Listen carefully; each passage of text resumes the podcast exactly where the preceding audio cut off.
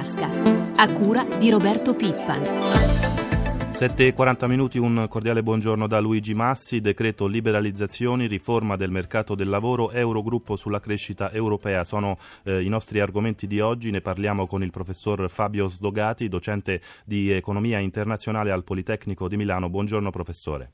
Buongiorno. Dunque partiamo dalle liberalizzazioni, decreto verso la fiducia al Senato, molte le misure, ormai lo sappiamo, farmacie, taxi, eh, banche, professioni, servizi pubblici locali. Professore, subito le sue impressioni su questo provvedimento, cosa le piace e cosa invece manca? Ma direi che ciò che piace è che si tratta di un uh, provvedimento non aggressivo, abbastanza graduale, eh, che segue a una quantità di discussioni, di, di, di, di, contrattazioni e questo è un fatto molto importante quando si tratta di, cambiare qualcosa che in questo Paese era assolutamente eh, come dire, ingessato, credo sia il termine che si usi generalmente. Quindi sicuramente un fatto positivo, ovviamente non piacerà a tutti, non è questo il problema. Eh, che cosa non piace? Ma non piace il fatto che occorra così tanto tempo per dei cambiamenti eh, tutto sommato niente affatto rivoluzionari, ma io ho fiducia che il governo andrà avanti su questa strada andando a toccare anche altre incrostazioni che non consentono al Paese di funzionare normalmente. Ancora sulle liberalizzazioni, professore, approfondiamo in particolare le misure sulle farmacie che interessano insomma, anche eh, tutti noi come consumatori e cittadini. 5.000 eh, nuovi esercizi per aumentare la concorrenza, apertura alle parafarmacie che ampliano la loro fetta di mercato con la vendita eh, di alcuni farmaci di fascia C, i prodotti veterinari e le preparazioni galeniche. Sentiamo insieme, professore, come vengono accolte queste misure dalle associazioni interessate del settore. Annalisa Racca, presidente di Federfarma un provvedimento miope, noi stiamo analizzando il testo, si sono aperte più farmacie con una spesa farmaceutica che continua a diminuire, la farmacia ha perso altri mercati a favore delle parafarmacie, mi chiedo anche questi famosi concorsi sui quali eh, saranno favoriti come sempre i colleghi delle parafarmacie che sono mille o duemila e, e i poveri invece colleghi che lavorano nelle farmacie all'interno delle farmacie non avranno la possibilità di vincere. Qui si continua a vedere la farmacia vista come mercato, come esercizio commerciale, non ci si rende conto del lavoro invece che la farmacia fa proprio come primo presidio. Voi dite più farmacie non significa necessariamente un beneficio o più concorrenza per uh, i cittadini? No, no, io avevo sempre detto che andava benissimo di aprire farmacie, quindi su questo non, non mi tiro assolutamente indietro. Mm. Quello che noi dobbiamo fare però è, se saremo 5.000 di più, non vedere continuamente una spesa farmaceutica che viene tagliata a, a, favore della spesa ospedaliera. Quello che vorrei, vorrei una nuova convenzione per riportare i farmaci in farmacia, quindi farmaci innovativi, farmaci che vengono distribuiti nelle ASL. Vorrei veramente vedere una crescita. Crescita vuol dire posti di lavoro, crescita vuol dire occupazione, crescita non vuol dire dare mercati alle parafarmacie e toglierli da una farmacia.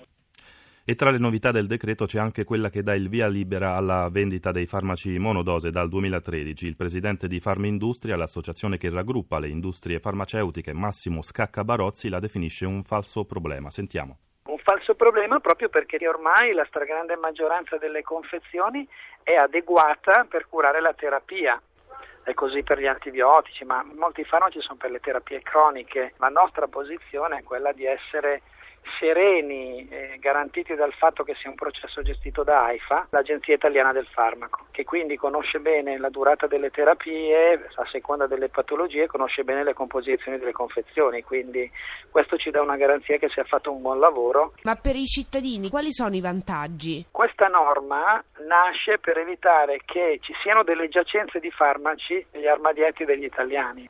Ma per noi per il momento non è un vantaggio, noi avremo dei costi di produzione maggiori perché dovremmo ridefinire tutte le linee produttive. Beh, noi abbiamo delle fabbriche che producono addirittura farmaci in maniera univoca per tutti i mercati europei o mondiali, per l'Italia si dovranno rivedere le linee produttive, questo ovviamente avrà dei costi. Professor Sdogati, l'abbiamo sentito, ci sono forti interessi naturalmente nel comparto farmaceutico. Secondo lei queste misure aumenteranno la concorrenza nel settore e alla lunga eh, contribuiranno a ridurre i prezzi dei farmaci? Ma mi interessa in modo particolare l'ultimo intervento eh, l'industria farmaceutica perché in effetti eh, non si riesce a capire da consumatori che cosa voglia dire una confezione monodose. Eh, ciò che è stato detto è assolutamente vero, per esempio gli antibiotici che io prendo eh, vengono già in una, in una, confezione che contiene un numero di eh, elementi adeguato al trattamento, eccetera. Quindi questo sicuramente farà aumentare i costi di produzione dal punto di vista quindi del consumatore non riesco a capire quale tipo di farmaco io potrei voler acquistare in monodose, dal punto di vista dell'economista sicuramente ci sarà un aumento di, di costi di produzione e mh, mm, su questo bisognerà riflettere. Più o meno sempre legato al tema delle liberalizzazioni si tiene oggi a Roma il Professional Day, evento organizzato dal Comitato Unione Professionisti di concerto con i consigli nazionali delle diverse categorie. Si parlerà del ruolo del professionista alla luce delle evoluzioni, ultime evoluzioni legislative e appunto dei progetti di liberalizzazione del governo. Enrico Pulcini ne ha parlato con il presidente del Consiglio Nazionale dei Chimici, Armando Zingales. Presidente, oggi discuterete di importanti cambiamenti, tra cui la possibilità di istituire una nuova autority espressione degli stessi ordini professionali. Di che si tratta? Ma è una nostra proposta, quasi una provocazione. Nel momento in cui si vuole liberalizzare, anche in maniera un po' selvaggia, tutto il mercato delle professioni e, e le attività dei professionisti possono essere svolte anche da altri in qualche modo, noi riteniamo che ci debba essere un'autority che regoli tutti i comportamenti di quelli che entrano in questo mercato. Gli ordini professionali e i consigli nazionali hanno le qualità per poter svolgere questa attività e ci proponiamo come componenti di questa autorità. Ecco, verso quale direzione dovrebbero essere riformati oggi gli ordini?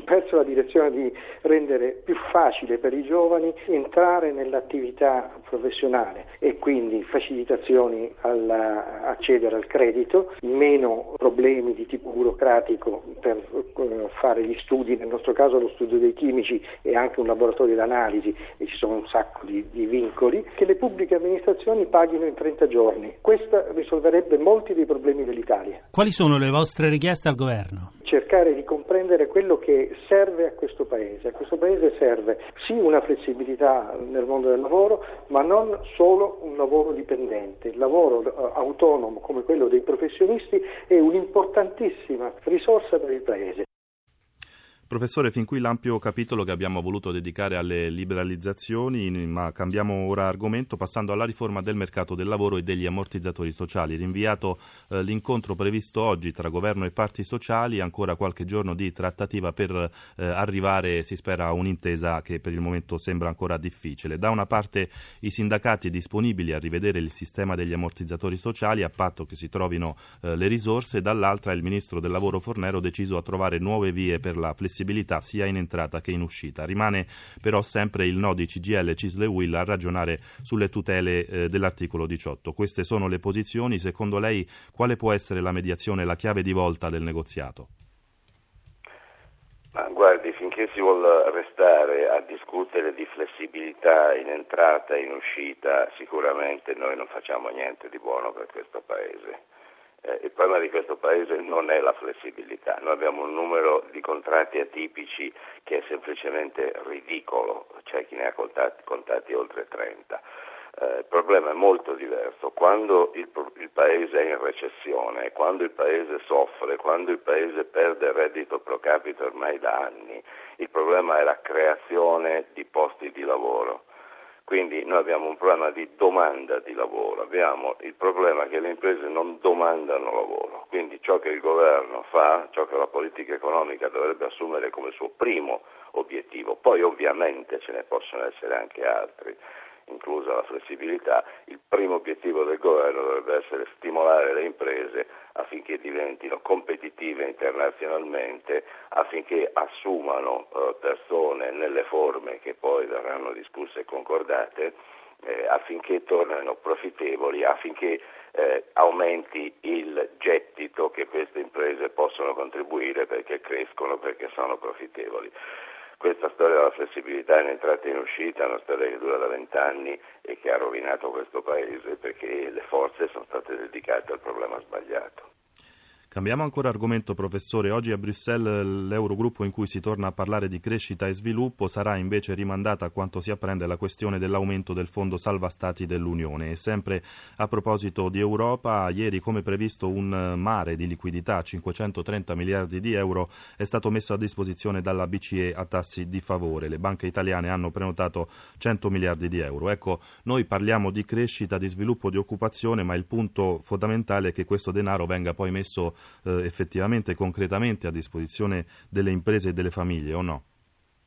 Questo è assolutamente corretto. Uh, purtroppo viviamo una fase eh, in cui si pone un problema enorme di solvibilità delle banche. Le banche non hanno un problema di liquidità, hanno un problema di sottocapitalizzazione. Eh, e, e, qualunque eh, esperto del settore lo sa e qualunque giornalista economico lo sa. Qual è stata l'idea importante del Presidente della BCE di Draghi e del Consiglio che governa la banca? Fare in modo che le banche abbiano a disposizione molta liquidità, una parte della quale si sperava e per fortuna è successo e sta succedendo, sarebbe andata o, o, a, a, a, finanziare l'acquisto di buoni del tesoro. Questo è successo, è successo già subito dopo Natale, dopo la prima emissione di liquidità, noi siamo fiduciosi che succederà anche stavolta, non è una soluzione al problema della crisi perché lei ha colto correttamente il punto. Questi, questi, eh, questa liquidità messa a disposizione a costi molto limitati dalla Banca Centrale Europea viene utilizzata per il finanziamento dei debiti pubblici nazionali oltretutto, cioè le banche nazionali tendono a comprare titoli del debito pubblico del proprio governo. È sicuramente un fatto importante, è sicuramente un fatto che aiuta moltissimo, per esempio è uno dei fatti che aiutano a non discutere di Grecia all'Eurogruppo di oggi, questo è un fatto positivo, eh, però sicuramente questa liquidità eh, deve trovare la via per tornare al settore produttivo, alle imprese, ai professionisti, eh, alle famiglie che intendono eh, per l'appunto finanziare acquisti di beni di consumo durevole, eccetera. Eh, su questo siamo completamente fermi.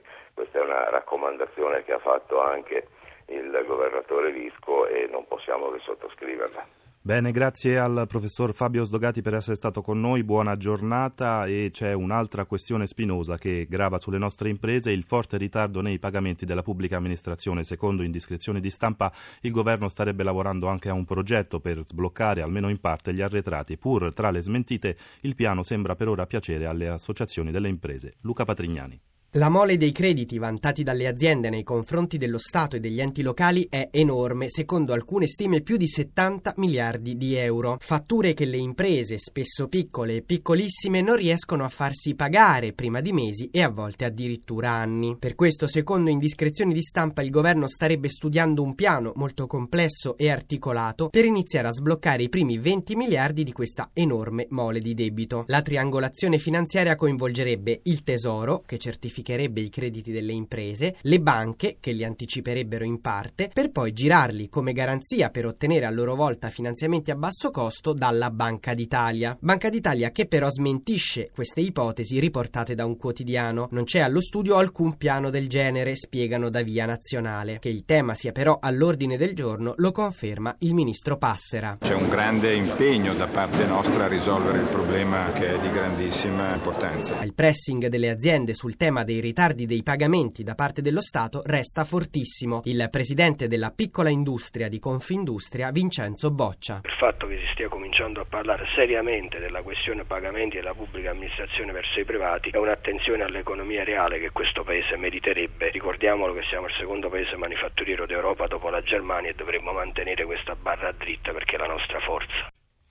In chiusura gli aggiornamenti dai mercati finanziari, ci colleghiamo con Milano dove c'è Paolo Gila, buongiorno, come stanno andando le piazze asiatiche? Buongiorno da Milano, arretrano debolmente con Tokyo in calo dello 0,16%, Hong Kong cede lo 0,49%. Ricordiamo Paolo anche le chiusure di ieri a Wall Street in Europa, come era andata? Sì, a Wall Street sono state in calo tutte e due le borse, il Dow Jones ha ceduto lo 0,41%, il Nasdaq, il ramo tecnologico, ha lasciato sul terreno lo 0,67%, chiusura prossima alla parità per Milano e Parigi, rispettivamente più 0,04 e meno 0,04, debole invece Londra, meno 0,95 e Francoforte, meno 0,46. Previsioni per oggi Paolo e poi i cambi. Negative con Milano vista in avvio di contrattazioni in flessione dello 0,20-0,30%, euro contro dollaro stabile a 1,33,50. Grazie a Paolo Gira dalla redazione di Milano, Francesca Librandi per l'assistenza al programma, la pagina economica si ferma qui, da Luigi Massi grazie per l'ascolto e linea di nuovo a Paolo Salerno con Prima di tutto.